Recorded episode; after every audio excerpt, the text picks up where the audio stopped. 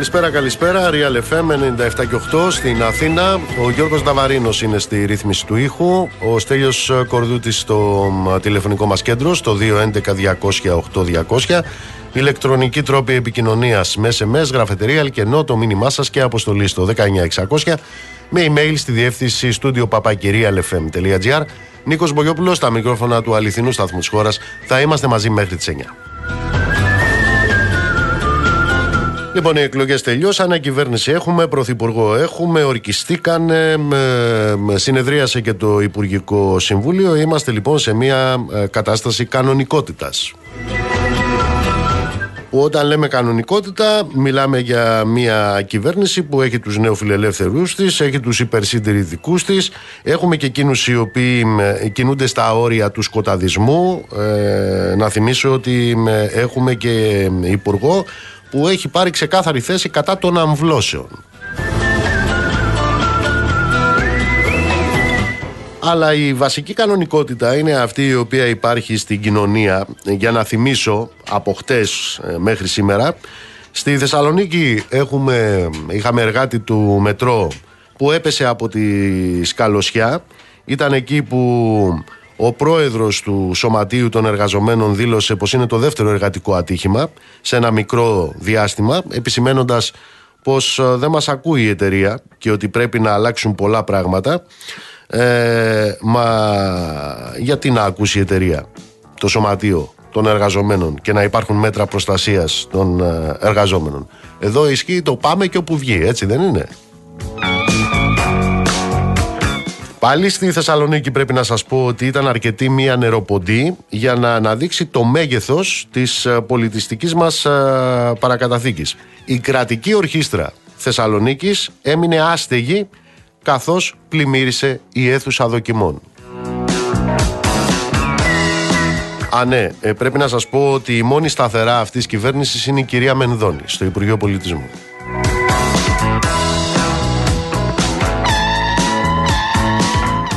Στον υπέροχο τουρισμό μας ε, και συγκεκριμένα ε, στο ξενοδοχείο της Κρήτης ε, ανασφάλιστος μάγειρας, ανασφάλιστος μάγειρας μόλις 22 ετών έπαθε σοβαρά εγκάβματα δευτέρου βαθμού. Πρέπει να σας πω ότι δεν μεταφέρθηκε καν σε κάποιο νοσοκομείο στο Ηράκλειο αλλά αρχικά σε ένα δωμάτιο του ξενοδοχείου όπου του παρήχαν λέει τις πρώτες βοήθειες ε, με, με αληθές. Προφανώς δεν ξέρω γιατί. Δεν θέλα να μαθευτεί ότι υπήρχε ανασφάλιστος. Ε καλά πάει και αυτό.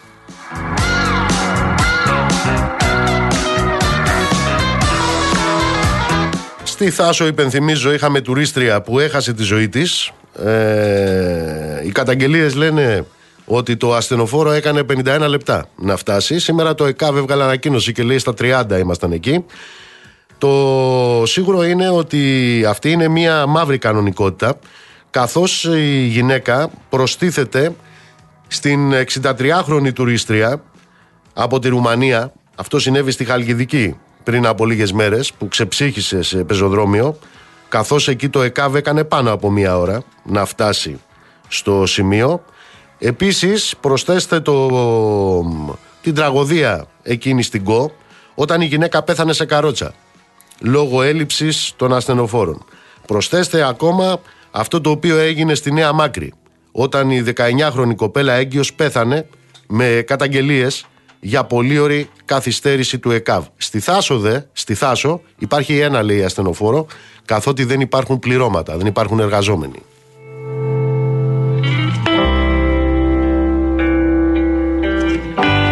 Στο πλαίσιο βεβαίως της κανονικότητας ε, δεν μπορεί να απουσιάζει η τραγική κατάσταση η οποία υπάρχει στο μεταναστευτικό. 37 πρόσφυγες αναγκάστηκαν χάρη στην ανθρωπιστική πολιτική της κυβέρνησης και της Ευρωπαϊκής Ένωσης να βρεθούν εγκλωβισμένοι στα κατσάβραχα της Ψερίμου.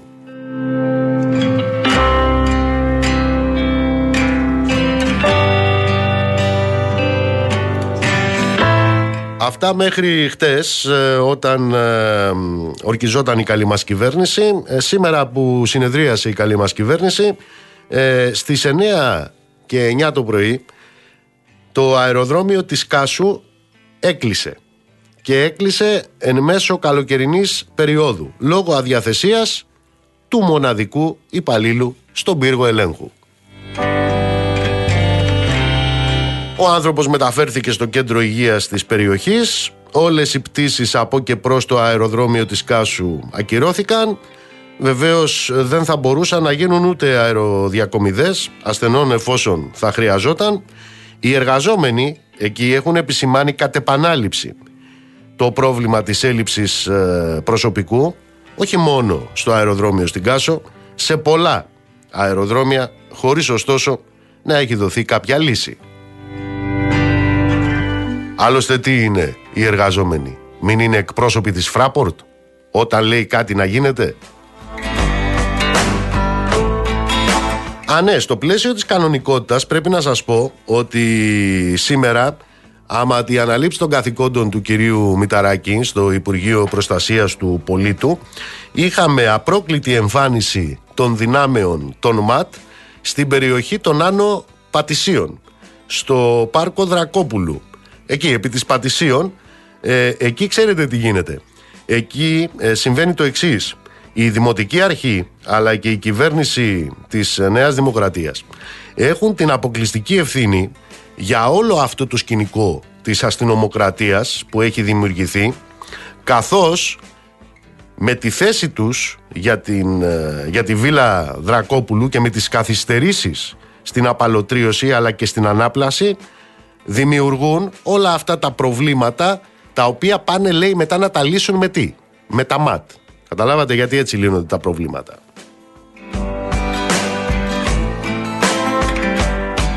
Και φυσικά τι άλλο από κανονικότητα είναι να έχουμε σε αυτή τη χώρα πρωτογενές πλεόνασμα. Θυμάστε αυτό λίγο καιρό πριν δεν το λέγαμε έτσι, πώς το λέγαμε; Ματοβαμένο πλεόνασμα το λέγαμε. Τώρα το λέμε δημοσιονομικό χώρο. Επίσης το δεσπότη τον λέμε Παναγιώτη. Έχουμε λοιπόν, ακούστε, πρωτογενές πλεόνασμα ύψους 2,3 δισεκατομμυρίων ευρώ έναντι στόχου για πρωτογενές έλλειμμα 1,4 δισεκατομμύρια ευρώ του τέστην, του τέστην. Μέσα στο πεντάμινο Γενάρης ε, Μάης του 2023 έχουν βουτήξει παραπάνω από όσα είχαν προϋπολογίσει 3,7 δισεκατομμύρια ευρώ. Τι τα έχουν κάνει αυτά; τα έχουν βουτήξει. Και πώς τα έχουν βουτήξει; Αυτά τα συν 3,7 δις παραπάνω, παραπανίσια και από όσα είχαν προϋπολογίσει, μα το λένε οι ίδιοι στην ανάλυση τους. Ο πρώτος λόγος και κυρίαρχος είναι τα αυξημένα λέει φορολογικά έσοδα του πενταμήνου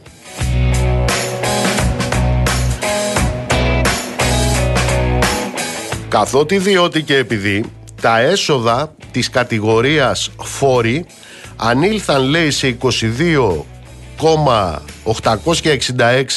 δισεκατομμύρια ευρώ αυξημένα κατά 1,9 δισεκατομμύρια δηλαδή 9,2% παραπάνω έναντι του στόχου που είχαν περιλάβει στην εισηγητική έκθεση του προϋπολογισμού.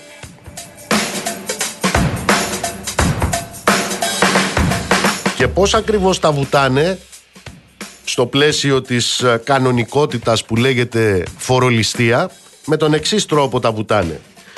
Τα έσοδα από ΦΠΑ, μιλάμε για την ιδεχθέστερη, την αντιλαϊκότερη, την πλέον άδικη μορφή φορολογίας των έμεσων φόρων, τα έσοδα λέει από ΦΠΑ ανήλθαν μόνο στο πεντάμινο στα 9,4 δισεκατομμύρια ευρώ. 9,4 έχουν βουτήξει από ΦΠΑ μόνο στο πεντάμινο. Δισεκατομμύρια. Και είναι αυξημένα έναντι του στόχου κατά μισό δισεκατομμύριο και πλέον. 516 εκατομμύρια ευρώ. Τι κάνουν δηλαδή. Έχουμε μια κερδοσκοπία. Έχουμε μια εσχροκέρδεια. Στα τρόφιμα κρατάει εδώ και 26, 27, 28 μήνες με διψήφιους πληθωρισμούς στα τρόφιμα. Και πάνω σε αυτή την εσχροκέρδεια, πάνω σε αυτή τη ληστεία, έρχονται και προσθέτουν τα αυξημένα έσοδα από τη ληστεία της ληστείας που είναι ο φόρος προστιθέμενης αξίας. Η μία πηγή λοιπόν της ληστείας είναι η έμεση φόρη και η άλλη πηγή της ληστείας είναι τα έσοδα των φόρων εισοδήματος που έχουν ανέλθει σε 6 δισεκατομμύρια 158 εκατομμύρια και είναι λέει αυξημένα έναντι του στόχου κατά 633 εκατομμύρια ευρώ του τέστη. Από τη φορολιστία η οποία συνεχίζεται κανονικότατα διότι αυτή είναι η κανονικότητα από δύο πηγές, από δύο, τους έμεσους φόρους και τους φόρους εισοδήματος που πληρώνονται όλοι αυτοί μαζί κατά 95% από τα λαϊκά στρώματα έχουμε 1,2 δις παραπανίσια. Τώρα, αυτά τα παραπανίσια είναι τα παραπανίσια κλεψιμέικα και θα έρθουν αύριο μεθαύριο και θα μοιράσουν το αντίδωρο. Ξέρετε ποιο είναι το αντίδωρο; Το καλάθι καπαμά.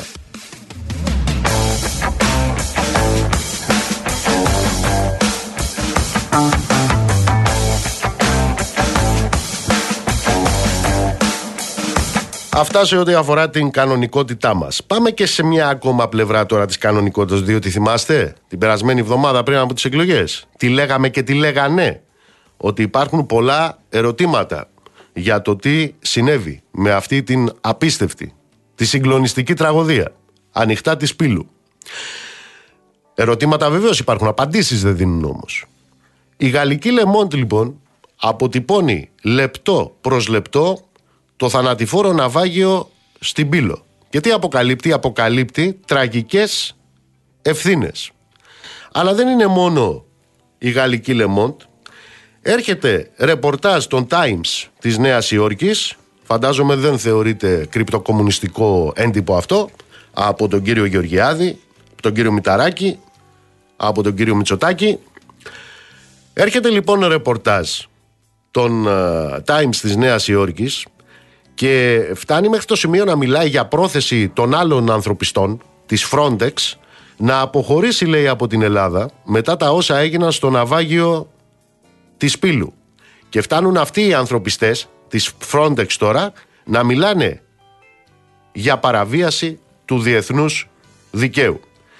Σύμφωνα λοιπόν με το συγκεκριμένο και όπως μεταδίδουν από τις Βρυξέλλες η New York Times η υπηρεσία λέει, η Frontex, αυτή η ανθρωπιστική σκέφτεται το ενδεχόμενο ακόμα και της αποχώρησης από την Ελλάδα λόγω, όπως αναφέρουν στο ρεπορτάζ του Sea Times, των χρόνιων παραβιάσεων των δικαιωμάτων των μεταναστών και του διεθνούς δικαίου. Οι Times κατά το ρεπορτάζ έλαβαν μία εσωτερική έκθεση της υπηρεσίας λίγες μέρες μετά το ναυάγιο της Πύλου ο συντάκτης ε, της έκθεσης φέρεται να ασκεί πιέσεις στην Ελλάδα σχετικά με τις μεταναστευτικές πολιτικές της, οι οποίες χαρακτηρίζονται άδικες, ιδιαίτερα στη μεταχείριση των ετούντων άσυλο από τις κρατικές αρχές.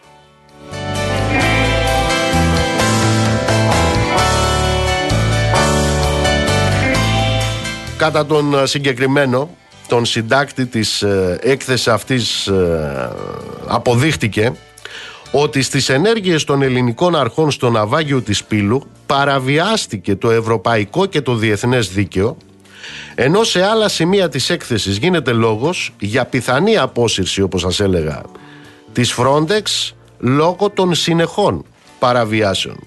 Η Ελλάδα τονίζεται στην έκθεση πρέπει να ευθυγραμμιστεί με το διεθνές και το ευρωπαϊκό δίκαιο και πρέπει να πάρει τα ισχυρότερα μέτρα προς αυτή την κατεύθυνση.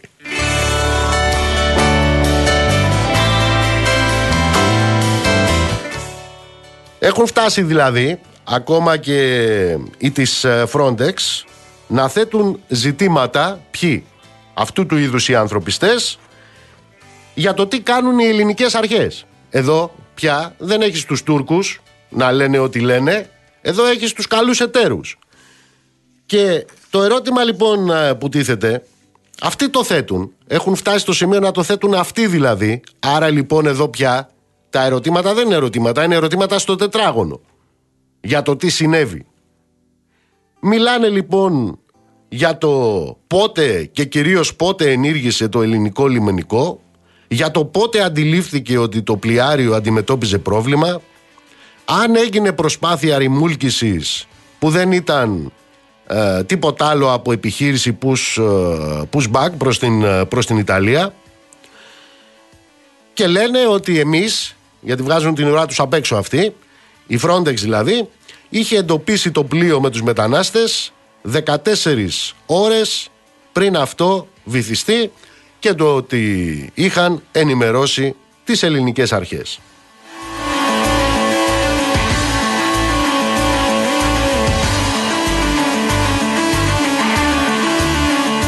Αυτά σε ό,τι αφορά τον ανθρωπισμό της Ευρωπαϊκής μας Ένωσης γύρω από το μεταναστευτικό στο πλαίσιο αυτού του ανθρωπισμού της Ευρωπαϊκής Ένωσης με τις συμφωνίες των ε, Δουβλίνων και με τις συμφωνίες με την Τουρκία στο πλαίσιο αυτής λοιπόν της ανθρωπιστικής πολιτικής κινείται και η ελληνική πολιτική σε ό,τι αφορά το μεταναστευτικό.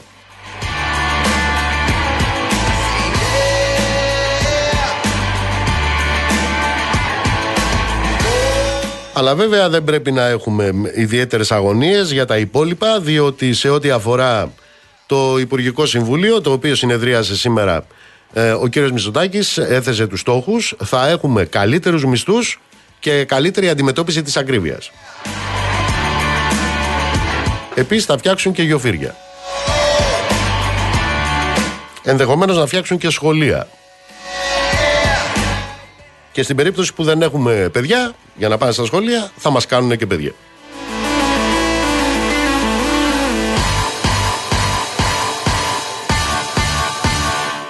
Σύμφωνα με τα όσα μεταδίδουν οι συνάδελφοι οι οποίοι καλύπτουν το χώρο της αξιωματικής αντιπολίτευσης, μιλάω για το ΣΥΡΙΖΑ, εδώ φαίνεται να υπάρχει μια αναταραχή, υπάρχει ένας εσωτερικός αναβρασμός όπως λέγεται, στον απόϊχο του εκλογικού αποτελέσματος ανάμεσα στα άλλα τα οποία ακούγονται και λέγονται είναι αυτό το οποίο είπε ο κύριος Δημήτρης Βίτσας ο οποίος έθεσε θέμα διαρχίας στον ε, ΣΥΡΙΖΑ. Επίσης έχουμε την τοποθέτηση του επικεφαλής της ε, προεκλογικής επιτροπής του ΣΥΡΙΖΑ του κυρίου Τεμπονέρα ο οποίος έθεσε σήμερα ζήτημα συνεργασίας με το ΠΑΣΟΚ στις ε, αυτοδιοικητικές εκλογές του Οκτωβρίου ενώ επίσης έχουμε και μία δήλωση του εμφανιζόμενου μέχρι και χτες ως υποψηφίου του ΣΥΡΙΖΑ στην Αθήνα του πρώην πασκεμπολίστα του κυρίου Νίκου Παπά ο οποίος με βάση τα λεγόμενά του μένει πια ανοιχτό εάν θα δεχτεί την ε, πρόταση την οποία είχε φανεί ότι είχε αποδεχτεί πριν από τις εκλογές την πρόταση που του είχε κάνει ο κύριο Τσίπρας να είναι υποψήφιος για την Δημαρχία της Αθήνας.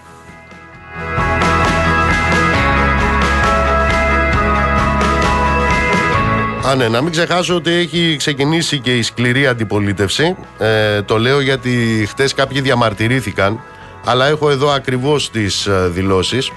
Αναφέρομαι σε αυτά τα οποία είπε ο κύριος ε, Ευάγγελος Αποστολάκης, ο, του ΣΥΡΙΖΑ ε, χτες όταν ε, βρισκόταν στον ε, Sky όταν ρωτήθηκε εκεί λοιπόν για την κυβέρνηση είπε τα εξής. Μεταφέρω ακριβώς τη δήλωσή του. Είναι μια καλή κυβέρνηση. Θεωρώ ότι οι καλύτερες επιλογές που μπορούν να γίνονται γίνονται για να έχει το καλύτερο αποτέλεσμα η χώρα. Κάθε κυβέρνηση κρίνεται από το αποτέλεσμα. Εκτιμώ ότι θα πάει πολύ καλά Αυτά είπε ο κύριος Αποστολάκης του ΣΥΡΙΖΑ για την κυβέρνηση της Νέας Δημοκρατίας η οποία ορκίζεται, ορκιζόταν εκείνη την ώρα. Και όταν του ξανατέθηκε τη ερώτηση ε, για το αν είπε ότι η κυβέρνηση της Νέας Δημοκρατίας είναι καλή ο βουλευτής του ΣΥΡΙΖΑ επέμεινε βεβαίως προσθέτοντας ότι ανοίγουν εισαγωγικά δεν έχω ούτε παροπίδες ούτε κομματικές δεσμεύσεις. Θεωρώ ότι αυτό που είναι σωστό και είναι προς τη σωστή κατεύθυνση πρέπει να λέγεται. Κλείνεται εισαγωγικά. Αυτό κάποιοι το λένε αστική ευγένεια. Κάποιοι άλλοι το λένε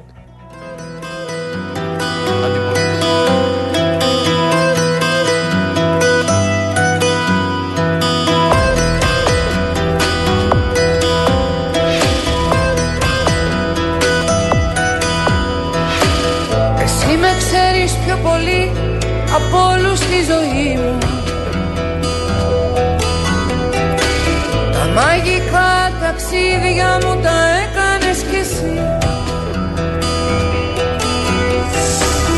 Όταν η νύχτα με στέλνε στα στέκια της ερήμου Για σένα ήταν πάντα απλό να ψάξεις να με βρεις. Σου λέω με ξέρεις πιο πολύ από όλους στη ζωή μου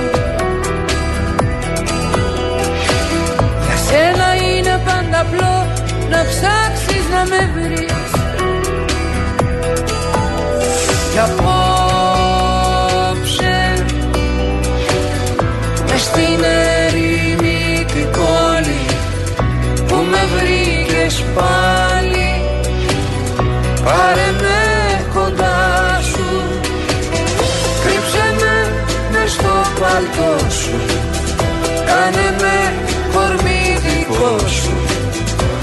ως την άκρη του μυαλού σου ως την άκρη του ουρανού σου. Τύλιξε με στο κασκό σου σαν παιδί, σαν άγγελό σου. Να χαθώ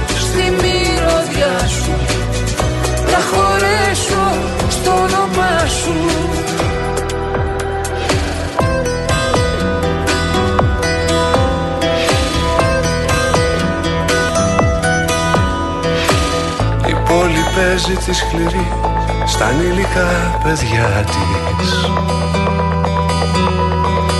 Κι αν λείπει τ' άλλο σου μισό, μισός μένεις κι εσύ. Μα όταν μαζί σου περπατώ στα έρημα στενά της.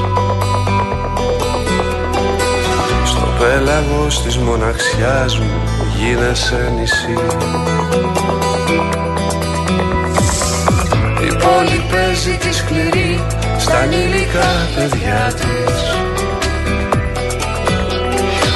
Κι αν λείπει το άλλο σου μισό, μισός μένεις κι εσύ Κι απόψε μες στην ερήμη την πόλη που με βρήκες πάλι πάρε με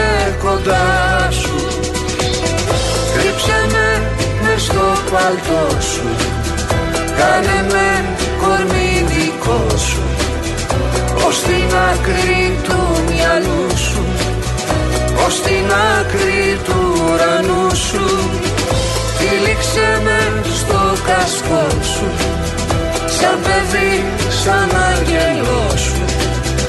Να χαθώ στη μυρωδιά σου. Να χωρέσω στο όνομά σου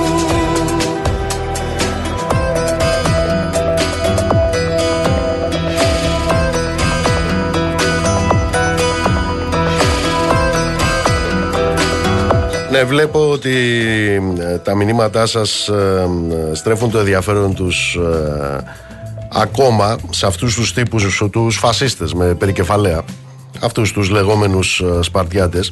Ε, προφανώς δεν κλ- χρειάζεται κανένα Σιράκλης Πουαρό. Στοιχειώδες Γουότσον, το τι συμβαίνει με αυτούς τους τύπους. Μπορεί ο Άριος Πάγος μας να μην κατάλαβε τίποτα. Μπορεί επίσης ο κύριος Βορύδης μας να έφτιαξε τρεις τροπολογίες και να ξέχασε από μέσα μόνο μία λεξούλα. Μία λεξούλα ξέχασαν. Τη λέξη ναζισμός. Αλλά τα παιδιά εκεί στο site, στο κόντρα, είχαν μία έμπνευση. Τι, να κοιτάξουν ποιοι είναι αυτοί οι 12 που έβγαλε αυτό το μόρφωμα στη Βουλή. Προσέξτε λοιπόν τώρα.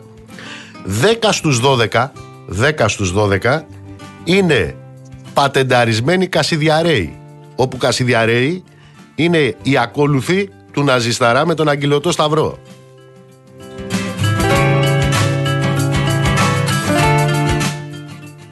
Λοιπόν, ε, οι 10 στους 12 λοιπόν. Οι 10 στους 12 ο ένας, θα σας πω χαρακτηριστικά.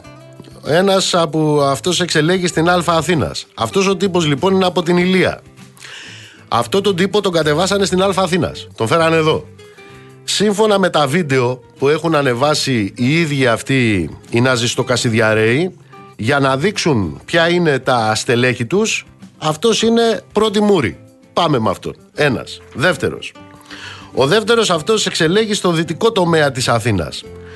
Ο δεύτερος λοιπόν, στην πρώτη λέει οργανωτική συνδιάσκεψη των Ελλήνων, Ελλήνων είναι οι Κασιδιαρέοι, έτσι.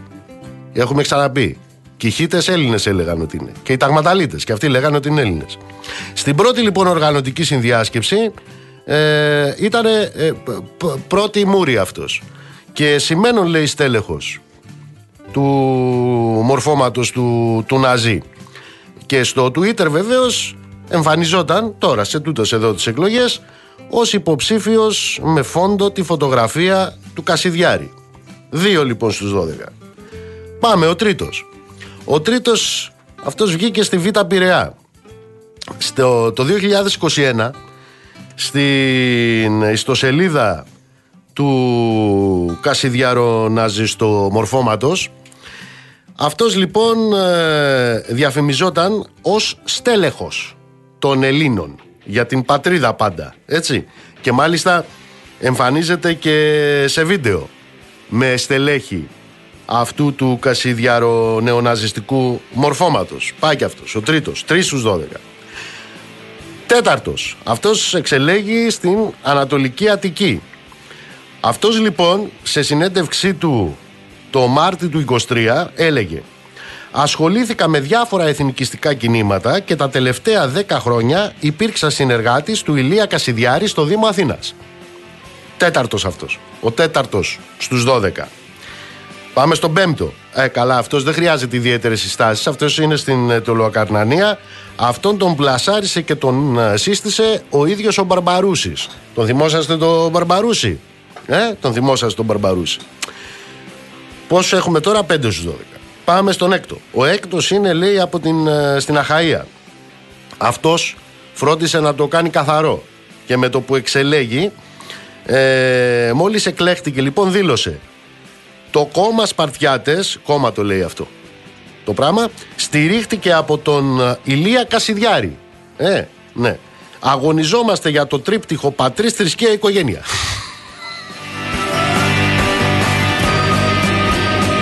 Πάει και αυτός. 6 στους 12. Πάμε στον άλλον. Αυτός βγήκε. Κάτσε, έχω χάσει κάποιον. Α, ναι, έχω χάσει. Ναι, ο έβδομος. Ο έβδομος αυτός είναι Α Θεσσαλονίκης.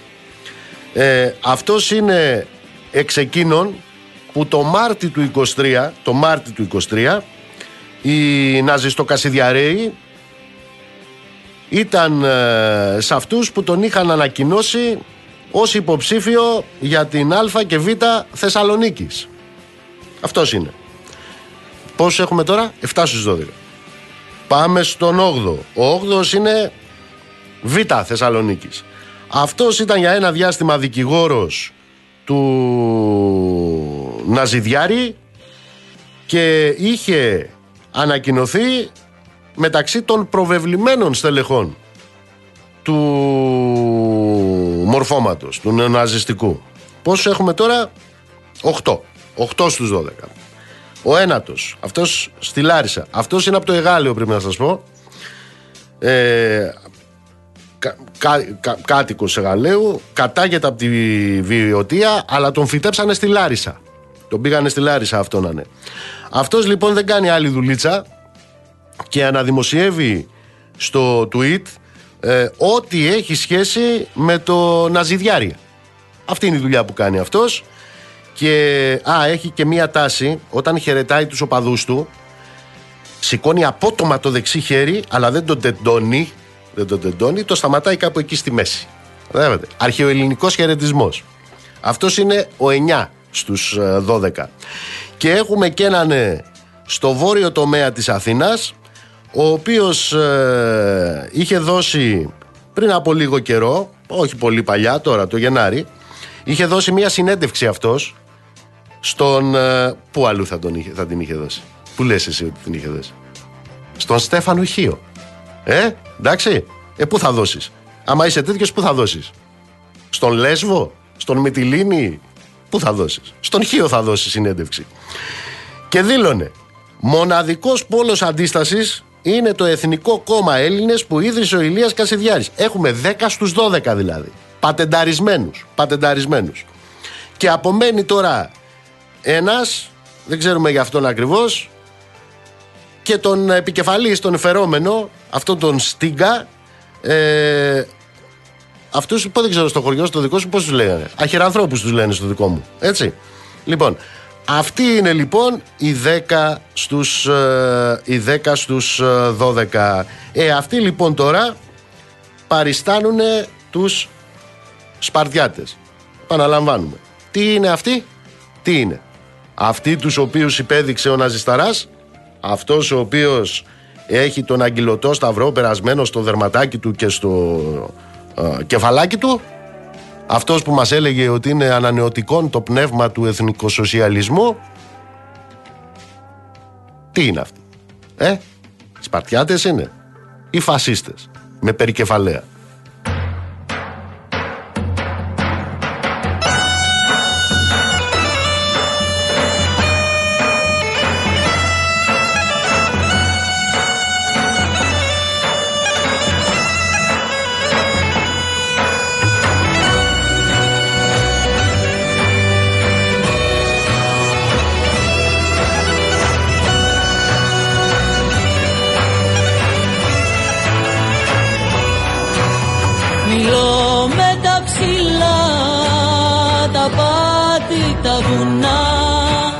Και τους μιλώ για σένα πως έχεις ομορφιά και φρύδια τοξωτά σαν πέτρινα γεφύρια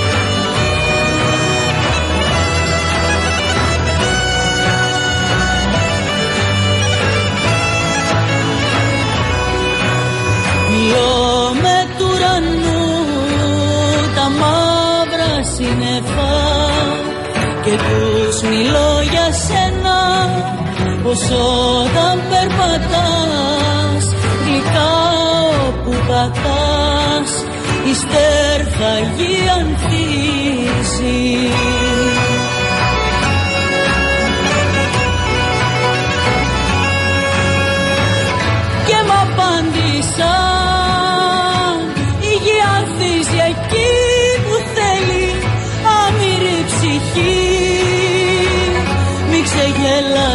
me.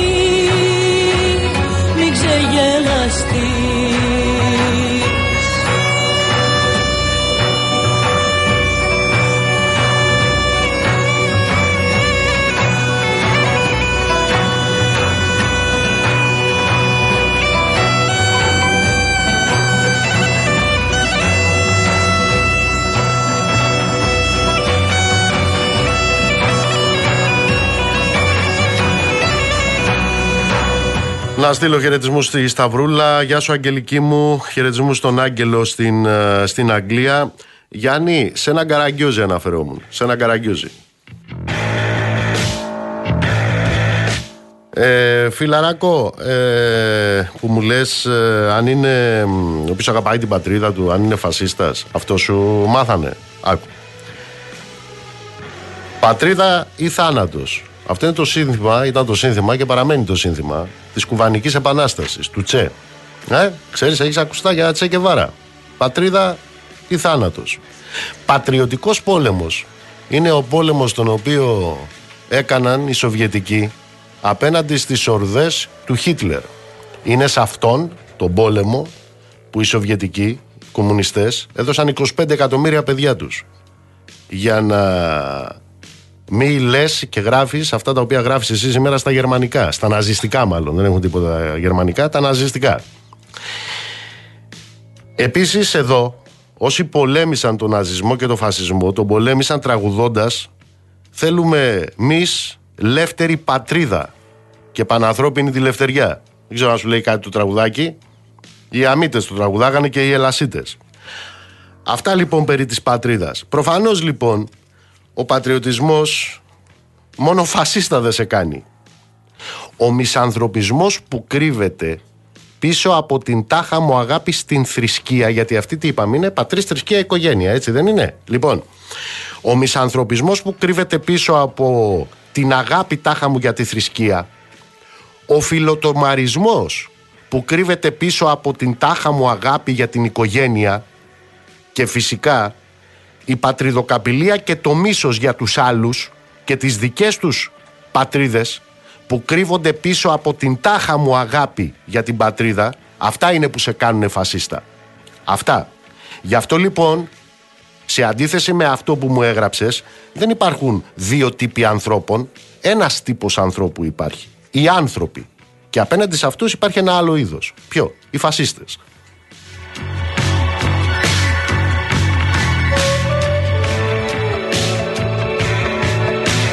Τώρα μου στέλνετε εδώ μηνύματα και για τον Τζίμερο. Το Τζίμερο. Να κάνω σχόλιο για τον Τζίμερο. Λοιπόν, το πρώτο σχόλιο που έχω να κάνω για αυτό το είδος είναι ότι κάνω χάζι εκείνους που το ανακάλυψαν τώρα αυτό το είδος. Τώρα το έχουν ανακαλύψει. Δεν το ανακάλυψαν αυτό το είδος όταν το συγκεκριμένο είδος έβγαινε και έβριζε τη μνήμη ενός δολοφονημένου παιδιού του Αλέξανδρου του Γρηγορόπουλου τότε δεν είχαν ανακαλύψει τίποτα. Επίσης δεν είχαν ανακαλύψει τίποτα. Όταν αυτό το είδος έβγαινε και έβριζε έναν δολοφονημένο από τους Ναζί τον Παύλο το Φίσα τότε δεν είχαν ανακαλύψει τίποτα. Γι' αυτό το είδος όσοι ανακάλυψαν σήμερα γιατί είδος μιλάμε δεν είχαν ανακαλύψει τίποτα.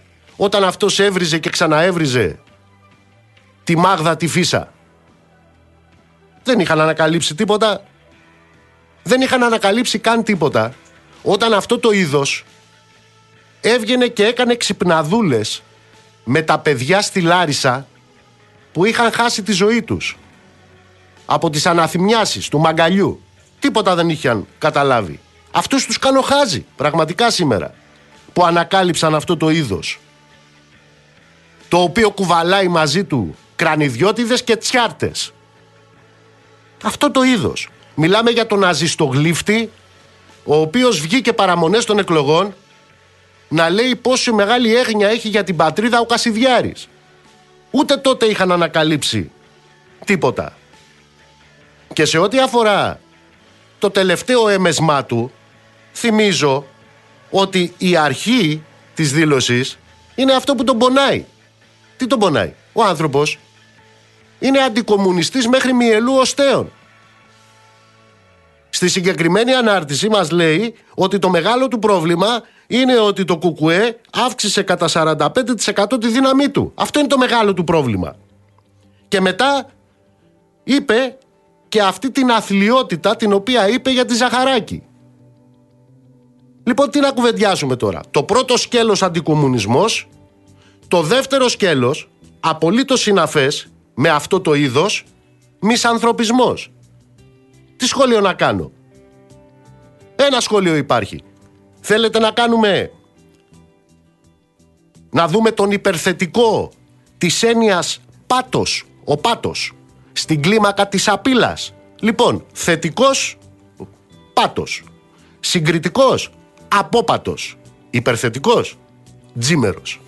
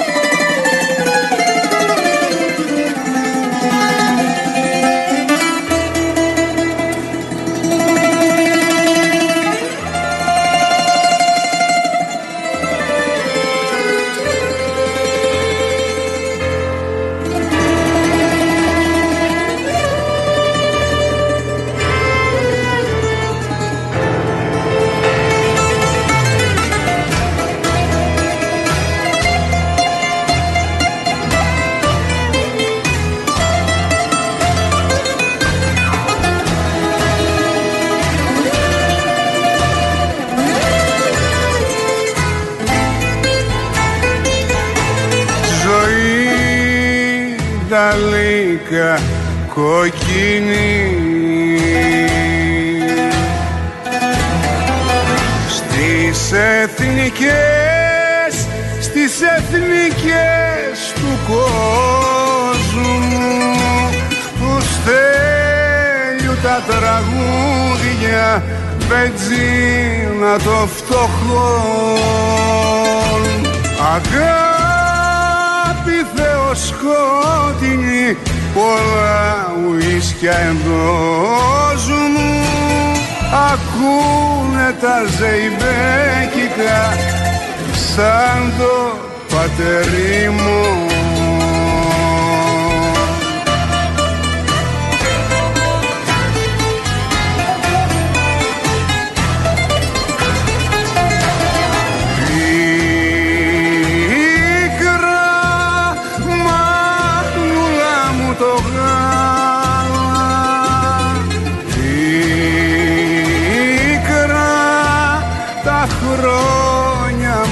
τα υγρά Τα εργοστάσια μεγάλα. Τα ροκάματα μικρά. Φεύγω από αυτό που νιώθω. Έκαψα το πόθο μόνος μια νυχτιά. Ήπια μέχρι που σε είδα Με βαθιά ρητίδα μες στη ξενιτιά Φεύγω από αυτό που νιώθω.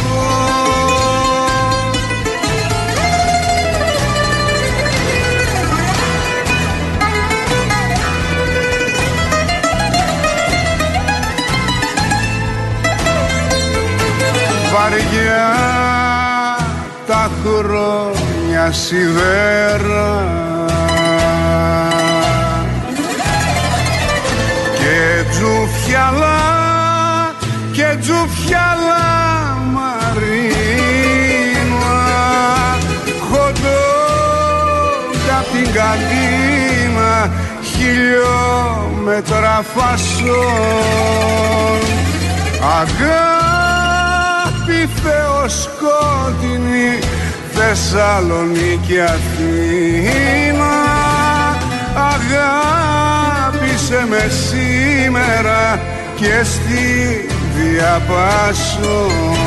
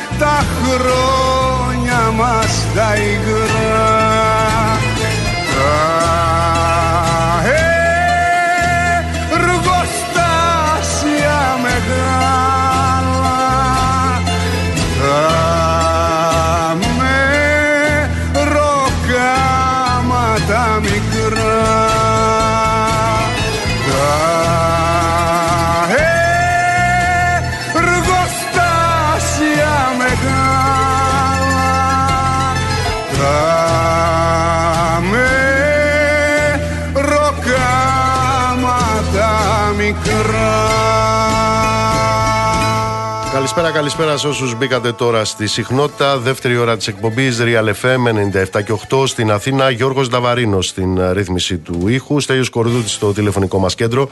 Στο 211-200-8200 ηλεκτρονική τρόπη επικοινωνίας με SMS, γράφετε Real, κενό το μήνυμά σας και αποστολή στο 19600 με email στη διεύθυνση στούντιο παπάκι realfm.gr Νίκος Μπογιόπουλος στα μικρόφωνα του αληθινού σταθμού της χώρας θα είμαστε μαζί μέχρι τις 9 Να στείλω πολλούς χαιρετισμούς στο Γιάννη, στη Σοφία, στον Άγγελο, στον άλλο Γιάννη στη Νέα Υόρκη, στο Μιχάλη στη Νέα Μάκρη. Σαράντε ή όπως λένε, για σένα ισχύει αυτό που έλεγε ο Χατζηδάκης.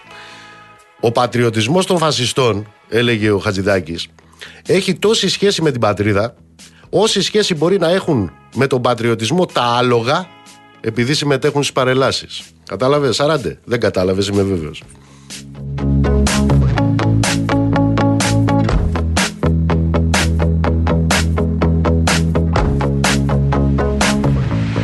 Λοιπόν, πάμε στη τηλεφωνική μας γραμμή. Θέλω να τον καλησπερίσω. Είναι μαζί μας ο κύριος Γιώργος Σιδέρης, μέλος του Γενικού Συμβουλίου της ΟΕΝΓΕ. Κύριε Σιδέρη, καλησπέρα. Καλησπέρα κύριε Μπογιόπουλε, σας και τους ακροατές σας. Ένα από τα βασικά ζητήματα που είχαν το δικό τους χώρο στην προεκλογική περίοδο, δεν ξέρω με ποιο τρόπο, αλλά είχαν, είναι το θέμα της υγείας. Ε, εσείς ως ε, Ομοσπονδία των Εργαζομένων των Νοσοκομιακών ε, Γιατρών πώς βλέπετε τα πράγματα την επόμενη μέρα των εκλογών; Σήμερα είδαμε και τον κύριο Χρυσοκοίδη τον νέο Υπουργό να πηγαίνει από τον Ευαγγελισμό δεν ξέρω εκεί υπάρχουν ακόμα επικουρικές κλίνες όπως λένε τα ράτζα πλέον για τον Ευαγγελισμό δεν έχω στοιχεία σημερινά, αλλά έχω για το δικό μου νοσοκομείο που συνεχιμερεύει με τον Ευαγγελισμό και είναι 80 οι επικουρικές κλίνες, δηλαδή ναι. τα ράτζα. Τώρα ο κύριος Χρυσογοίδης και επειδή γράφτηκε ξέρετε και πολύ αυτές τις μέρες είναι η μισή αλήθεια βέβαια ότι το Υπουργείο Προστασίας της Υγείας ή Υπουργείο Δημόσιας Υγείας και Τάξης. Υπάρχουν ξέρετε Α, υπάρχουν τέτοιες και, και παραλληλισμοί ναι. αλλά αν θέλουμε να δούμε σοβαρά την επόμενη μέρα στην υγεία κάτι το οποίο η κυβέρνηση το έκρυψε πίσω από ψεύτικα νούμερα πριν τις εκλογές θα δούμε ότι έχει διαμορφωθεί μια ατζέντα η οποία στην καλύτερη των περιπτώσεων συνεχίζει την εμπορευματοποίηση, συνεχίζει την ιδιωτικοποίηση και όποιες παροχές προβάλλονται είναι λίγες για λίγους και για λίγο και, και εξηγούμε. Ε, πρώτο παράδειγμα είναι το παράδειγμα του λεγόμενου Ταμείου Ανάκαμψης. Κύριε Γούγλα, από τα 31 δις του Ταμείου Ανάκαμψης θα πάει στην υγεία το 1,4. Και μάλιστα η κυβέρνηση διαφήμιζε ότι με αυτό το 1,4 ένα μέρος του από αυτά, τα 317 εκατομμύρια για την ακρίβεια, θα χρησιμοποιηθούν για αναβάθμιση 80 νοσοκομείων και 156 κέντρων υγείας. Μόνο το νοσοκομείο Χαρκίδας για να ολοκληρωθεί κοστίζει 71 εκατομμύρια. 71 από τα 317 μόνο το ένα νοσοκομείο. Δεύτερο παράδειγμα. Οι περιβόητε 10.000 προσλήψεις που έλεγε η κυβέρνηση και οι οποίες δεν χρειάζονται πάρα πολύ ανάλυση, γιατί για να είμαστε ειλικρινείς, αυτές ξέρετε είναι οι γνωστές 10.000 προσλήψεις προεκλογικές. Και ε, νομίζω δεν χρειάζεται ανάλυση γιατί με 30.000 οργανικές κοινές θέσεις εργασίας ε, φαίνεται ότι δεν μιλάμε ούτε για σταγόνα στο ωκεανό, εάν και εφόσον και σε βάθος τετραετίας ε, γίνουν και αυτές όπως λέει η κυβέρνηση. Τρίτο παράδειγμα, πολύ σημαντικό, είναι αυτό το θέμα της πρόληψης. Που η κυβέρνηση υποδίδεται το έχει ιεραρχήσει στην ατζέντα και μάλιστα προβάλλει αυτό το πρόγραμμα ε, πρόληψης για τον καρκίνο του μαστού που βρήθη αντιεπιστημονικότητας και λογικής κόστους ωφέλους αρκεί να σας πω ότι η κυβέρνηση ε, δίνει μια δωρεάν μαστογραφία σε γυναίκες ηλικίας άνω των 50 ενώ επιστημονικά είναι αποδεδειγμένο ότι η ηλικία που πρέπει να γίνει την πρώτη μαστογραφία είναι τα 40 είναι ένα πρόγραμμα που λύγει στις 15 Δεκέμβρη του 2025 δηλαδή μετά χαιρετίσματα στην πρόληψη είναι ένα πρόγραμμα που εξαιρούνται όσοι έκαναν μαθογραφία τον προηγούμενο χρόνο, ενώ η μαθογραφία πρέπει να επαναλαμβάνεται κάθε χρόνο. Και είναι ένα πρόγραμμα το οποίο δεν καλύπτει συγκεκριμένες περιπτώσεις, όπως τις γυναίκες που έχουν ε, θετικά ογκογονίδια πράκα που κοστίζουν 440 ευρώ, ή αν θέλετε να το πούμε και απλά, επειδή η κυβέρνηση το είχε ονομάσει αυτό το πρόγραμμα, πρόγραμμα πρόληψης φόβη γεννηματά, ακόμα και η ίδια η αίμνηστη φόβη γεννηματά, ε, διαγνώστηκε στην ηλικία των 42 ετών. Τα λέω αυτά γιατί υποκορεύονται ότι 3.000 γυναίκες μπόρεσαν και ε, ανακάλυψαν σε ένα πρώιμο στάδιο του καρκίνου του μαστόρα, δεν μας έχει πει η κυβέρνηση αυτές οι γυναίκες τι απέγιναν. Αν υπήρχαν δηλαδή δημόσιες δομές υγείας για να ε, χειρουργηθούν, για να προβούν σε θεραπείες, για να προβούν σε παρακολούθηση στη συνέχεια και μετά. Είναι πάρα πολλά λοιπόν τα παραδείγματα ε, που δεν νομίζω ότι θα σταματήσουμε να μιλάμε ποτέ. Πείτε μου κάτι, εγώ υπόψη μου ε, πέρα από αυτή την ε, προσέγγιση η οποία έχει να κάνει με την καρδιά του προβλήματος έχουμε μια σειρά ζητήματα τα οποία ανακύπτουν. Καταρχάς έχω, μια, ε, έχω υπόψη μου μια ανακοίνωση που έχει εκδώσει ο ΕΝΓΕ. Είχαμε περιστατικό καθυστέρησης διακομιδής ασθενούς επειδή ήταν αλλοδαπός χωρίς άμκα; Ναι, είχαμε ένα τέτοιο περιστατικό ένα ακόμη τέτοιο δηλαδή γεγονός που έρχεται να αποκαλύψει μια βαρβαρότητα κατά τη γνώμη μας σε βάρος κατατρεγμένων, ξεριζωμένων ανθρώπων. Ε, ένα απάνθρωπο περιστατικό, ρατσιστικό κατά τη γνώμη μας, με πρόσχημα ότι ο ασθενής ήταν αλλοδαπό χωρίς άμκα και χαρτιά και καθυστέρησε η διακομιδή του επειδή βρέθηκε σκόπιμο να ενημερωθεί η αστυνομία. Ε, βέβαια, ε, χωρίς να θέλω να μπω σε λεπτομέρειες, αρκεί απλά να σας πω ότι ο ασθενής αυτός νοσηλεύτηκε για τρεις μέρες. Ε, ε, αλίμονο αν δεν θέλουμε καν να φανταστούμε ότι θα μπορούσε να έχει συμβεί αν πρόκειται για κάτι πολύ πιο σοβαρό και θρυνούσαμε έναν άνθρωπο εξαιτίας ε, τέτοιων, ε, τέτοιων συμπεριφορών. Και το λέω γιατί, κοιτάξτε κύριε Μπογιόπουλε, οι χώροι παροχής φροντίδας και υπηρεσιών υγείας και οφείλουν και λειτουργούν πολλά χρόνια και ας μην αρέσει αυτό σε κάποιους ως άσυλο για τους πάσχοντες συνανθρώπους μας. Δεν μπορούν να λειτουργούν ως χώροι εκαθάρισης νόμιμων και παράνομων εντός εισαγωγικών τα βάζω αυτά μεταναστών. Και επειδή ε, κάπου πρέπει να μπει ένα stop και μπαίνει ένα stop με το προσωπικό μας παράδειγμα ε, εμείς κάνουμε και από την εκπομπή σας έκθεση ότι δεν πρόκειται κανένα συνάδελφός μας να δεχτεί να γίνει καταδότης. Πρέπει να διερευνηθεί το συγκεκριμένο περιστατικό και κυρίως να θυμηθούμε όλοι ότι κάθε ανθρώπινη ζωή ανεξαρτήτως χρώματος, φυλής, θρησκεύματος, φύλου είναι το ίδιο ένα και το αυτό για μας. Πείτε μου, έχω υπόψη μου τη σημερινή ανακοίνωση. Είναι ένας ε, χώρος ε, πέρα από σας, αλλά απολύτως ε, συγγενικός. Αναφέρομαι στο ΕΚΑΒ. Με τα απανοτά περιστατικά, χτες είχαμε την καταγγελία ότι καθυστέρησε το ασθενοφόρο 51 λεπτά στη Θάσο, το ένα ασθενοφόρο το οποίο δουλεύει. Το ΕΚΑΒ σήμερα η διοίκηση του έβγαλε μια ανακοίνωση, είπε σε μισή ώρα ήταν εκεί. Εν πάση περιπτώσει, εσείς είστε η υποδοχής αυτών των ανθρώπων οι οποίοι θα έπρεπε να έχουν μια άμεση μεταφορά εφόσον τη χρειάζονται. Ποια είναι η κατάσταση, εσείς πώς τη βιώνετε; Κοιτάξτε, εμείς βιώνουμε το εξής. Αφενός, πρέπει να γνωρίζει όλος ο κόσμος ότι η πρωτοβάθμια φροντίδα υγείας έχει διαλυθεί έχει αντικατασταθεί από μεγάλους ιδιωτικούς ομίλους, στενάζουν οι δομές πρωτοβάθμιας φροντίδα υγείας και όχι απλά στενάζουν και η κυβέρνηση και οι διοικήσεις των υγειονομικών περιφερειών κάνουν τα πάντα για να συνεχίσει να είναι διαλυμένη. Είναι χαρακτηριστικό το παράδειγμα, δεν ξέρω αν θα μας δοθεί χρόνος αργότερα να το συζητήσουμε, με μεταφορά τεσσάρων παιδιάτρων, τεσσάρων νοσηλευτών και ενός μάγειρα από δομές υγείας πρωτοβάθμιας προς ε, ιδιωτικούς φορείς και κατασκηνώσεις της Μητρόπολης Αθηνών.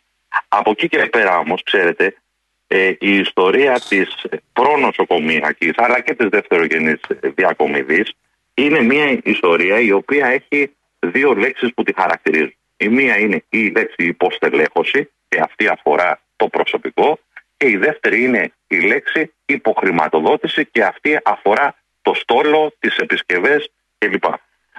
Το εγκληματικότερο όμως όλων είναι οι σημερινές δηλώσεις του Πρωθυπουργού ότι θα λυθεί, λέει, το πρόβλημα του ΕΚΑΒ με μεικτά συνεργεία. Αυτό, επειδή θέλει μια αποκωδικοποίηση, να το πούμε απλά, αφορά συμπράξεις δημόσιου και ιδιωτικού τομέα στο κομμάτι των διακομιδών και των πρωτογενών πλέον. Ιδιωτικά ασθενοφόρα δηλαδή. Όχι μόνο ιδιωτικά ασθενοφόρα ναι. ή εταιρείες που θα συνεργάζονται με το δημόσιο. Ε, και προκύπτουν δύο συγκεκριμένα ζητήματα. Πρώτον, οι διακομιδές θα είναι στην ευχέρεια του αν ο κάθε ιδιώτης έχει φτιάξει μια εταιρεία για να οικονομήσει. Αυτό είναι ένα πολύ σοβαρό θέμα και αυτό αφορά συνολικά την υγεία. Και δεύτερο ζήτημα. Η κυβέρνηση λέει ένα συνειδητό ψέμα πάρα πολλούς μήνες.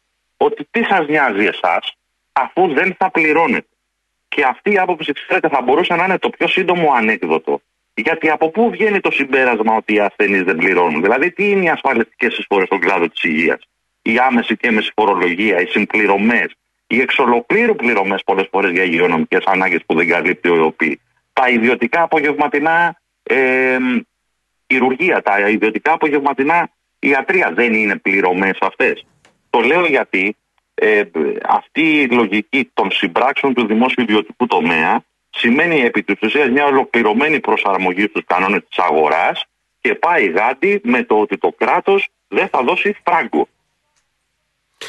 Αυτό που είπατε προηγουμένως, ε, τι συνίσταται, τι, ό, όταν λέτε μετακίνηση γιατρών από κέντρα υγείας ε, ιδιωτικό φορέα, δηλαδή, στη, είπατε για την κατασκήνωση της Αρχιεπισκοπής, τι είναι αυτό; Ναι, ακριβώς. Υπάρχει μια κατασκήνωση της ε, Αρχιεπισκοπής Αθηνών στην Αυλώνα Αττικής, που για έξι μέρες με εντολή του διοικητή της πρώτης υγειονομικής περιφέρειας μεταφέρονται τέσσερις, τρεις παιδίατροι και ένας γενικός γιατρός, τέσσερις νοσηλευτές και ένας μάγειρας από διάφορες δομές υγείας, στο πλαίσιο όπως αναγράφεται στο έγγραφο της ε, ε, υγειονομικής περιφέρειας, στο πλαίσιο της συνεργασίας και προσφοράς υπηρεσιών, επειδή έχει υπογράψει προγραμματική σύμβαση η πρώτη υγειονομική περιφέρεια με την Αρχιεπίσκοπη Αθηνών. Και μάλιστα ε, στις αντιδράσεις των συναδέλφων ε, η απάντηση ήταν ότι οι αντιδράσεις τους προσκρούν στο άρθρο 21 παράγραφος 3 του συντάγματος το οποίο αναφέρεται ότι το κράτος πρέπει να μεριμνά για την υγεία των πολιτών και να παίρνει ειδικά μέτρα για την προστασία της νεότητας. Δηλαδή καταλαβαίνετε ότι δεν είναι μέτρο προστασίας της νεότητας να στελεχώσουμε τα κέντρα υγείας, είναι μέτρο προστασίας της νεότητας να πάρουμε τους παιδιάτρους και τους νοσηλευτές και να τους πάμε στην οποιαδήποτε, στον οποιοδήποτε ιδιωτικό φορέα που τώρα τυχαίνει να είναι η κατασκήνωση της Αρχιεπισκοπής. Αυτή, αυτή η αναφορά, ε, πώς το είπατε, το κράτος μεριμνά για την υγεία των πολιτών. Ναι, σύμφωνοι. Το άρθρο, αυτό ε, εκλαμβάνεται από εσάς ως απειλητικού χαρακτήρα. Επισήμας. Είναι απειλητικού χαρακτήρα, ναι. είναι απειλητικού χαρακτήρα με την έννοια ότι ε, όπως γνωρίζετε οι διοικήσεις και γενικά το δημόσιο λειτουργεί με αυτούς τους όρους. Να σας διαβάσω μόνο το έγγραφο της διεύθυνσης της πρώτης είπε που λέει συμμορφωθείτε και εκτελέστε την καθόλου νόμιμη εντολή του οργάνου της διοίκησης. Δηλαδή δεν είναι. Σε αντίθετη περίπτωση η υπηρεσία θα προβεί σε διοικητικές κυρώσεις και θα εφαρμόσει συνέπειες καταγγελίας σύμβασης. Άρα δεν νομίζουμε ότι το ερμηνεύουμε εμείς έτσι, το γράφουν έτσι. Μάλιστα. Κύριε Σιδέρη, θέλω να ευχαριστήσω θερμά για αυτή τη συνομιλία που είχαμε. Να είστε καλά, καλή συνέχεια. Ευχαριστώ πολύ.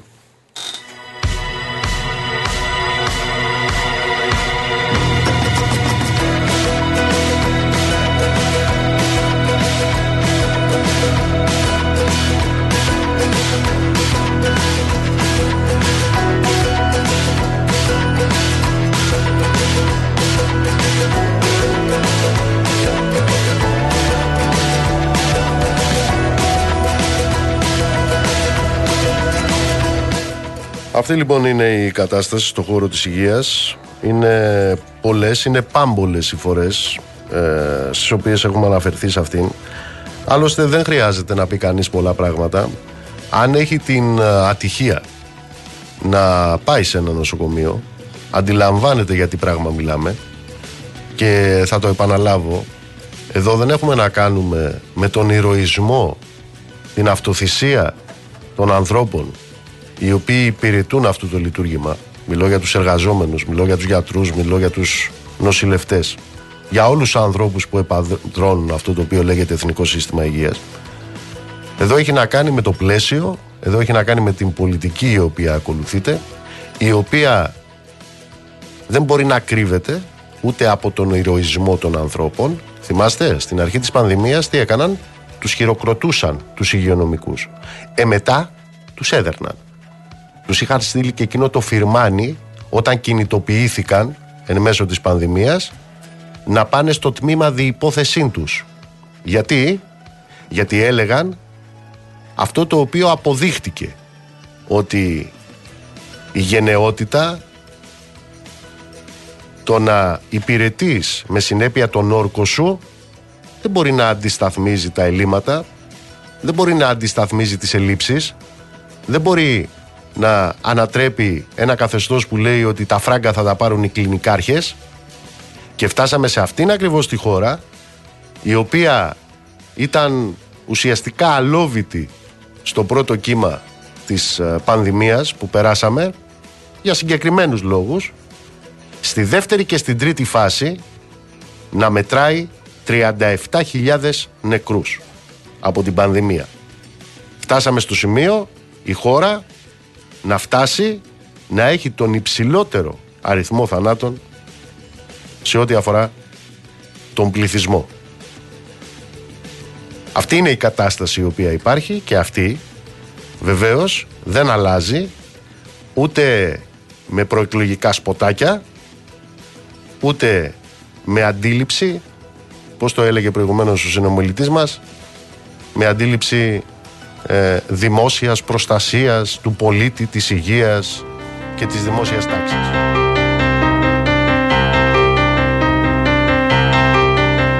Ξεγέλασες στους ουρανούς με ξόρια μαύρη φλόγα Πως η ζωή χαρίζεται χωρίς να ανατραπεί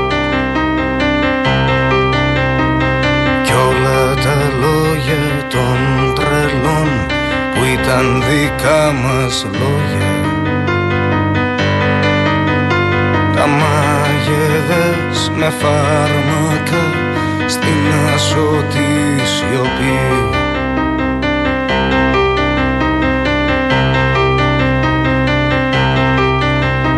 Πενθούσες με τους έρωτες γυμνός και μεθυσμένος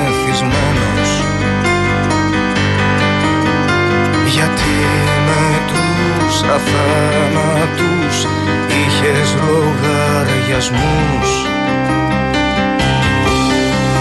Τις άριες μιας όπερας τραβλίζες νικημένος. Μιας επαρχίας μαθητής μπροστά σε δυο χρησμούς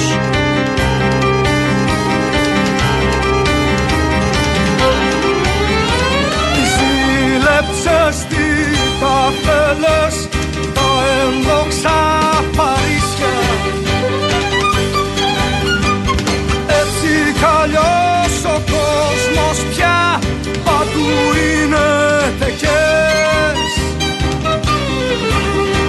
Οι εκδικούσες στάγματα που δίνουν τα χασίσια. Και παρεστήσεις όσων ζουν μέσα στις φύλακες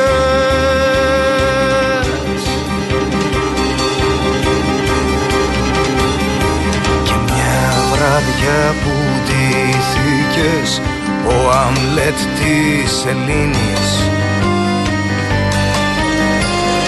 Έσβησες με ένα αφήσιμα τα φώτα της σκηνής και μόνο λόγους αρχίσες και ενίγματα να λύνεις. Μιας τέχνης και μιας εποχής παλιάς και σκοτεινής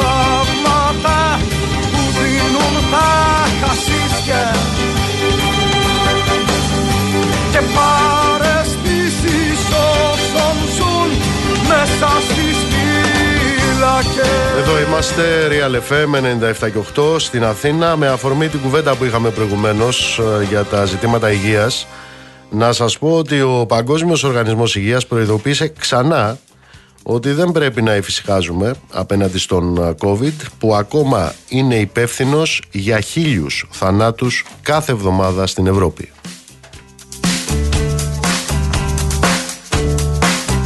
Να στείλω χαιρετισμούς στον Κωνσταντή, στον Παναγιώτη, στο Θήμιο και τη Χρυσούλα. Χαιρετισμούς στο Σίμω. Αλέξανδρε, εσύ ή όπως σε λένε, παιδί μου. Εσύ, παιδί μου, είναι φανερό πιο σύνθημα ότι δονεί την ύπαρξή σου, την πατριωτική. Ήταν η only fan. Ως εκ τούτου, παιδί μου, να αλλάζεις χέρι. Όταν κάνεις το σταυρό σου εννοώ.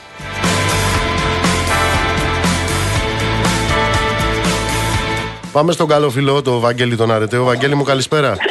Καλησπέρα, καλησπέρα. Τι γίνεται εκεί στις Βρυξέλλες, Υπάρχει ανταπόκριση των ε, New York Times για, το, για την πύλο, για, την, ε, για το έγκλημα εκεί; Ε, όχι ακριβώς για την πύλο, αλλά υπάρχει μια ε, έκθεση ε, της Frontex, της Υπηρεσίας Ανθρωπίνων Δικαιωμάτων της Frontex, η οποία ε, περίφθη στην κατοχή της New York Times και αναφέρεται σε διάφορα περιστατικά, σύμφωνα με τα οποία έχουν γίνει πολύ σοβαρές ε, παραβιάσεις των ανθρωπίνων δικαιωμάτων ε, των προσφύγων εκ μέρους των ελληνικών αρχών. Ε, δεν περιλαμβάνεται το ναυάγιο της Πύλου διότι η έκθεση ε, ολοκληρώθηκε λίγες μέρες πριν γίνει το ναυάγιο και δεν έχει προλάβει να, την, ε, να το συμπεριλάβει αλλά αναφέρει περιστατικά όπως για παράδειγμα ένα περιστατικό σύμφωνα με την έκθεση πάντα ότι ε, οι ελληνικές λιμενικές αρχές ε, άφησαν σε μια σχεδία ε, στο Αιγαίο 12 ε, ετούτες ε, ασύλου μεταξύ των οποίων ήταν και γυναίκες και ένα μωρό. Ε, και υπάρχει μια προειδοποίηση εκ μέρους του ε, διευθυντή της ε, Υπηρεσίας Ανθρωπίνων Δικαιωμάτων της Frontex ότι αν συνεχίσει αυτό η Frontex θα, θα πρέπει ενδεχομένως να αποσυρθεί από την Ελλάδα. Στην ίδια έκθεση βέβαια γίνεται και μια έκκληση προς τις Ευρωπαϊκές Αρχές και στη Frontex να ε, δώσουν περισσότερη σημασία στην Ελλάδα και να ε, κινητοποιήσουν πολύ περισσότερες ε, δυνάμεις ε, και πηγές. αλλά το αποτύπωμα της, της έκθεσης είναι σαφώς αρνητικό για την Ελλάδα και έχει δημιουργήσει όλη αυτή την, την, έχει πάρει όλη αυτή τη δημοσιότητα μέσω των New York Times. Αυτή είναι επίσημη έκθεση της Frontex. Ε, σύμφωνα με το δημοσίευμα είναι επίσημη εσωτερική έκθεση ε, της Υπηρεσίας Ανθρωπίνων Δικαιωμάτων της Frontex. Ναι. Η ελληνική πλευρά τι λέει για αυτά, υπάρχει αντίδραση; Ε, δεν έχω δει κάτι ε, προς το παρόν εγώ. Ε, υποθέτω ότι κάποια στιγμή θα τεθεί και κάποια ερωτήματα. Αύριο και μεθαύριο άλλωστε έχουμε και τη Σύνοδο Κορυφής των Βρυξελών που θα είναι και ο, ε, ο Πρωθυπουργός ε, κ. Μητσοτάκης. Άρα ενδεχομένως κάποιοι δημοσιογράφοι να ρωτήσουν κάτι σχετικά με αυτό. Εκεί βασικό θέμα ποιο είναι το μεταναστευτικό; Ε, είναι Ουκρανία, μεταναστευτικό και οικονομία. Αλλά δεν αναμένουμε κάτι ε, ουσιαστικό. Έχουν ε, ήδη διαρρεύσει τα συμπεράσματα, το προσχέδιο των συμπερασμάτων.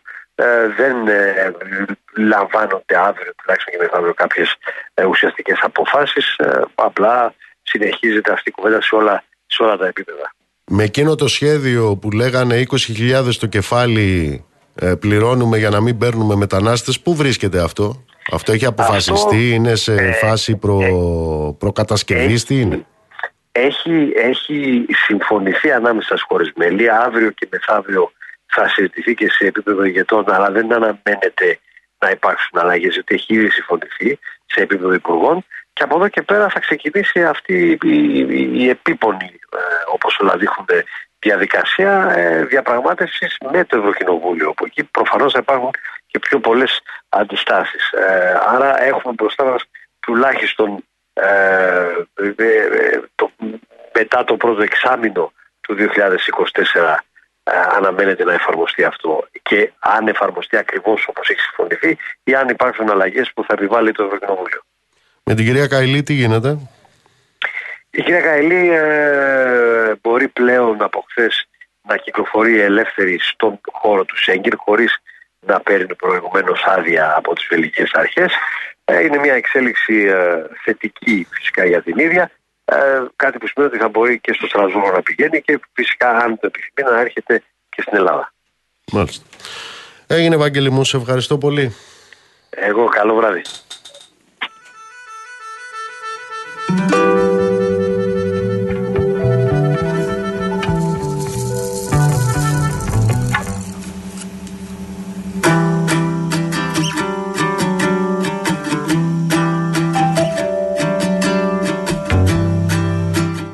Αφήνουμε τι Βρυξέλλες, πάμε στο Παρίσι. Μαρία Δεναξά. Μαρία, καλησπέρα. Καλησπέρα, Νίκο. Τι γίνεται εκεί με την εκτέλεση του 17χρονου. Ε, η οργή Νίκο ξεχυλίζει στη Γαλλία, στα υποβαθμισμένα προάστια του Παρισιού αλλά και, σε άλλες, ε, και στα προάστια άλλων μεγαλοπόλεων της χώρας. Ε, Χθες θύμιζαν πεδίο μάχης, επικρατεί ένταση ε, και απόψε, αλλά και χθες το βράδυ σημειώθηκαν δύο επεισόδια μετά το θάνατο σχεδόν εξ επαφή 17χρονου από σφαίρα αστυνομικού, επειδή το παιδί αρνήθηκε να συμμορφωθεί. Ε, στο Παρίσι τα επεισόδια διήρκησαν μέχρι τις πρώτες πρωινές ώρες. Διαδηλωτές συγκρούστηκαν με τις αστυνομικές δυνάμεις. Τουλάχιστον 40 αυτοκίνητα κάηκαν και 31 άτομα συνελήφθησαν κατά τη διάρκεια αυτών των ε, επεισοδίων. Τώρα, σχετικά με το θάνατο του νεαρού, ε, βίντεο που κυκλοφορεί στο διαδίκτυο δείχνει δύο αστυνομικούς να ε, σταματούν ένα κίτρινο αυτοκίνητο στο οποίο ο οδηγός ήταν ο 17χρονο Ναέλ. Ένας από τους δύο αστυνομικούς σημαδεύει το αγόρι με το όπλο του. Για να ξεφύγει από τον μπλοκ, ο 17χρονο προσπαθεί να επιταχύνει και ο αστυνομικός τον εκτελεί στην κυριολεξία. Η σφαίρα βρήκε τον έφηβο στο στήθος, ο θάνατό του ήταν ακαριαίο. Αρχικά η αστυνομία υποστήριζε πως αυτοκίνητο έπεσε πάνω σε δύο μοτοσυκλετιστές της. Όμως το βίντεο ε, που κάνει το γύρο του διαδικτύου από χθες μαρτυρά πως πρόκειται για εκτέλεση, ενώ σύμφωνα με δημοσιεύματα ακούγεται ο αστυνομικός να λέει στο νεαρό θα φας σφαίρα στο κεφάλι και στη συνέχεια τον δολοφονεί. Από την αστυνομία ανακοινώθηκε απόψε πως ο Ναέλ ήταν γνωστός στις αρχές και πως το όνομά του είχε, είχε καταχωρηθεί 15 φορές στο αρχείο ποινικού Μητρώου, ενώ από το 2021 είχε 5 φορές αρνηθεί να συμμορφωθεί στις υποδείξεις των αστυνομικών. Αυτή είναι και η επίσημη, πέρα από τις ε, ανεπίσημες πηγές και τοποθετήσεις εκεί της αστυνομίας της Γαλλικής, είναι και η επίσημη τοποθέτηση της Γαλλικής αστυνομίας, εκτελέστη, ε, ε, δεν ξέρω τι περιτύλημα να χρησιμοποιήσω τώρα, διότι δεν συνεμορφώθη η περιπτώση. Είναι επίσημη θέση αυτή; Ναι, ναι, ναι, είναι άρνηση συμμόρφωσης. να σου πω ότι ο αστυνομικός που τον σκότωσε και κρατείται ισχυρίστηκε πως βρισκόταν σε νόμιμη άμυνα γιατί ένιωσε ότι απειλείται από τον 17χρονο. Ε, έχουν ξεκινήσει, οι αρχές έχουν ξεκινήσει δύο έρευνες. Η πρώτη για άρνηση συμμόρφωσης και απόπειρα ανθρωποκτονίας από πρόθεση σε βάρος αντιπροσώπου δημόσιας αρχής και η δεύτερη, η δεύτερη έρευνα για ανθρωποκτονία από πρόθεση από αντιπρόσωπο δημόσιας αρχής. Ε, θα πρέπει να σου πω το εξής, Νίκο. Σύμφωνα με πολλά δημοσιεύματα, το 2021 και 2022, 44 άτομα έχασαν τη ζωή τους εδώ στη Γαλλία από αστυνομικά πειρά επειδή αρνήθηκαν να συμμορφωθούν στις υποδείξεις ε, των αστυνομικών. Ποτέ από το 2010 δεν είχε καταγραφεί τόσο μεγάλος αριθμός θυμάτων από πυροβολισμούς αστυνομικών. Στο μεταξύ, να σας υπενθυμίσω πως έχει ψηφιστεί νόμος που επιτρέπει στους αστυνομικούς να κάνουν χρήση του όπλου τους στην περίπτωση άρνησης συμμόρφωσης, έτσι. Και ε, υπάρχει και πρόταση νόμου με την οποία επιχειρείται να απαγορευτεί η βιντεοσκόπηση αστυνομικών εν ώρα υπηρεσίας από τρίτους. Οπότε καταλαβαίνεις τι σημαίνει αυτό. Μάλιστα. Ο κύριος Μακρόν τι λέει για όλα αυτά; Ε, δηλώνει συγκλονισμένος από το θάνατο του 17χρονου ε, έκανε έκκληση για ηρεμία. Εντάξει, μέχρι να, να περάσει και αυτό που λένε. Υπάρχουν και σήμερα κινητοποίησεις στο Παρίσι; Βεβαίως. Και απόψε υπάρχει ισχυρή παρουσία αστυνομικών δυνάμεων στην Αντέρα, εκεί που σκοτώθηκε ο 17χρονο. Ενώ ε, αυτή την ώρα που μιλάμε σημειώνονται και επεισόδια. Μαρία μου, σε ευχαριστώ πολύ.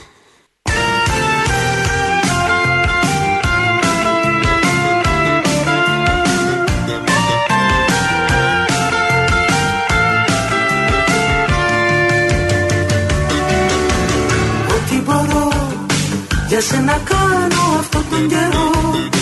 Και παριστάνω με λάθη σωρό. Κάτι καιρό να κρατηθείς, Ό,τι μπορείς, για μένα κάνε και εσύ να χαρείς. Τα χρόνια πάνε κι ας μείνουμε εμείς. Λόγω καρδιάς, λόγω τιμής. Σ' όποιον αρέσουμε για τους άλλους δεν θα μπορέσουμε. Πώς να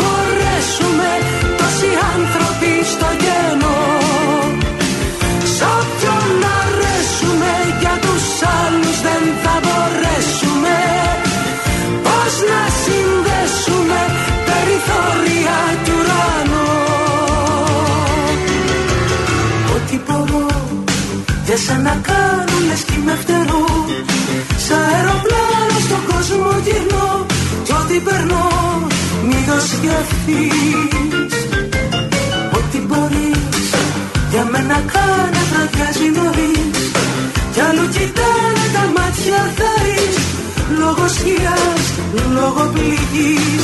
Σ' όποιον αρέσουμε για τους άλλους δεν θα μπορέσουμε Πώς να χωρέσουμε τόσοι άνθρωποι στο κενό Σ' όποιον αρέσουμε για τους άλλους δεν θα μπορέσουμε Πώς να συνδέσουμε Να στείλω χαιρετισμού στην Νότα, στο Στέφανο, στο φίλο τον Άκη που μας ακούει από το Αμβούργο, στο Γιάννη, στον Παναγιώτη, στη Σοφία. Να είστε όλοι και όλες καλά. Πάμε να δούμε τι άλλο συμβαίνει στον κόσμο. Τζένι Κρυθαρά, έλα, Τζένι μου, καλησπέρα. Καλησπέρα και πάμε στη Βρετανία, εκεί όπου ένας στους 7 ανθρώπους αντιμετώπισε το 2022 πείνα, καθώς δεν είχε αρκετά χρήματα για να αγοράσει τρόφιμα. Αυτό σύμφωνα με έκθεση που δόθηκε σήμερα στη δημοσιότητα από τη φιλανθρωπική οργάνωση Trussell Trust. Στην έκτη, στην έκτη ε, σημαντικότερη, μεγαλύτερη οικονομία του κόσμου. Ακριβώς Μάλιστα. και μάλιστα όπως επισημαίνεται στην έκθεση αυτό το, αυτός ο αριθμός αντιστοιχεί σε 11,3 εκατομμύρια ανθρώπους. Επισημαίνεται μάλιστα πως το σύστημα κοινωνικής πρόνοιας της χώρας κρίνεται δυσλειτουργικό τη στιγμή που έχει εκτοξευθεί το κόστος ζωής στη χώρα. Το 7% του πληθυσμού στη Βρετανία λαμβάνει στήριξη προκειμένου να έχει επαρκή τρόφιμα, Ωστόσο, το 71% των ανθρώπων που αντιμετωπίζουν πείνα δεν έχουν καμία πρόσβαση σε βοήθεια από το κράτος. Όπως είπαμε, πρόκειται για την έκτη μεγαλύτερη οικονομία παγκοσμίως. Ωστόσο, οι κάτοικοι της πλήττονται εδώ και περισσότερο από ένα χρόνο από τον υψηλότερο πληθωρισμό και η κυβέρνηση εκτιμά ότι τα βρετανικά νοικοκυριά αντιμετωπίζουν τη μεγαλύτερη διετή πίεση στο βιωτικό τους επίπεδο από τη δεκαετία του 50, όταν και άρχισαν να τηρούνται αυτά τα αρχεία. Ξέρεις πώς το περιγράφει όλο αυτό ο Διονύσιος Σολομός; Θα ήθελα να μάθω. Όμορφος κόσμος ηθικός, αγγελικά πλασμένος. Το καπιταλιστικός κόσμος το πρόσθεσε ο Μάρξ λίγο αργότερα. Άλλο. Τι άλλο έχουμε; Θα πάμε στις Ηνωμένες Πολιτείες, όπου είχαμε άλλη μία γκάφα του Τζο Μπάιντεν, ο οποίος πριν από λίγη ώρα ρωτήθηκε για το πώς βλέπει τον Πούτιν μετά την ανταρσία του Σαββάτου και η απάντησή του ήταν ότι είναι ξεκάθαρο πως χάνει τον πόλεμο στο Ιράκ, είναι ξεκάθαρο Στο πως Ιράκ. χάνει τον πόλεμο ακριβώς. Είναι ξεκάθαρο πως χάνει τον πόλεμο και στην πατρίδα του. Είναι παρείας για όλο τον κόσμο, δεν είναι μόνο για τον ΝΑΤΟ ή την Ευρωπαϊκή Ένωση. Άλλο ένα λεκτικό ατόπιμα του Αμερικανού Προέδρου, ο οποίος να θυμίσουμε πριν από πέντε ημέρες υποδεχόμενος τον ε, Ινδό ομόλογό του στο Λευκό Οίκο, μπέρδεψε τους εθνικούς ύμνους και έβαλε το χέρι στην καρδιά του να που άκουγε τον εθνικό ύμνο της Ινδίας αντί για των Ηνωμένων Πολιτειών γιατί μπερδεύτηκε. Τζένι μου, σε ευχαριστώ πολύ. Καλή συνέχεια.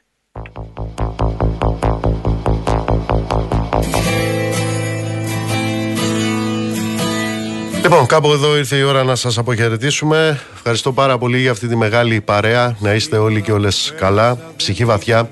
Το ραντεβού μας είναι αύριο στις 7 το απόγευμα. διψαζομένα Στα γόνατα μου αράξανε ζητώντας μου νερό Και πως να τα χορτάσω τα καημένα Σε πολιτεία βρέθηκα που ψάχνα για καιρό Στον ήρω μου το χάρτη τον κρυμμένο.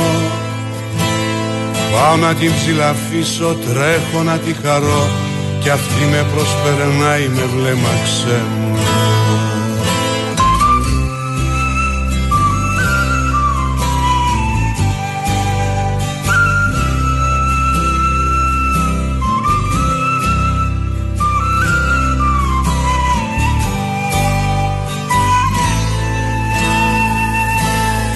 Αγοράζω ήλατα και εξώτικα πουλιά και κράχτες που σωσίδια διαλαλούνε. Αγόρασα από ένα σε δυο γυμνα παιδιά και εκείνα ζαρωμένα μ' απαντούνε. Οι δόκιμες μας γέρασαν νωρίς στον κόσμο αυτό κι αν τόσο θες να κάνεις μια αβαρία.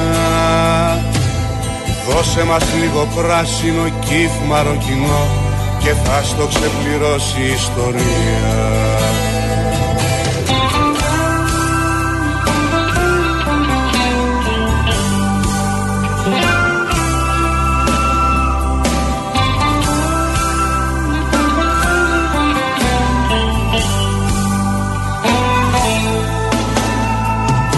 Στο πάρκο ένας μπατήρης που ζάλισε τα αυτιά πως ήσουν τράπουλα σημαδεμένοι Στους τέσσερις ανέμους σκορπίσαν τα χαρτιά που να σε ψάξω χώρα μου χαμένη.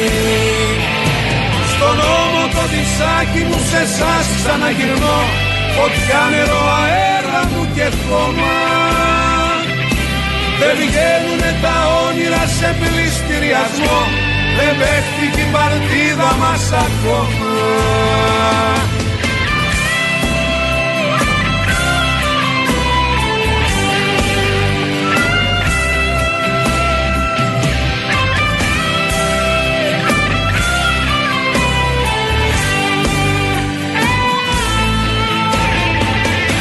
Στον νόμο το δισάκι μου σε εσάς ξαναγυρνώ. Φωτιά νερό αέρα μου και χώμα τα όνειρα σε πληστηριασμό. Δεν παίχτηκε η παρτίδα μας ακόμα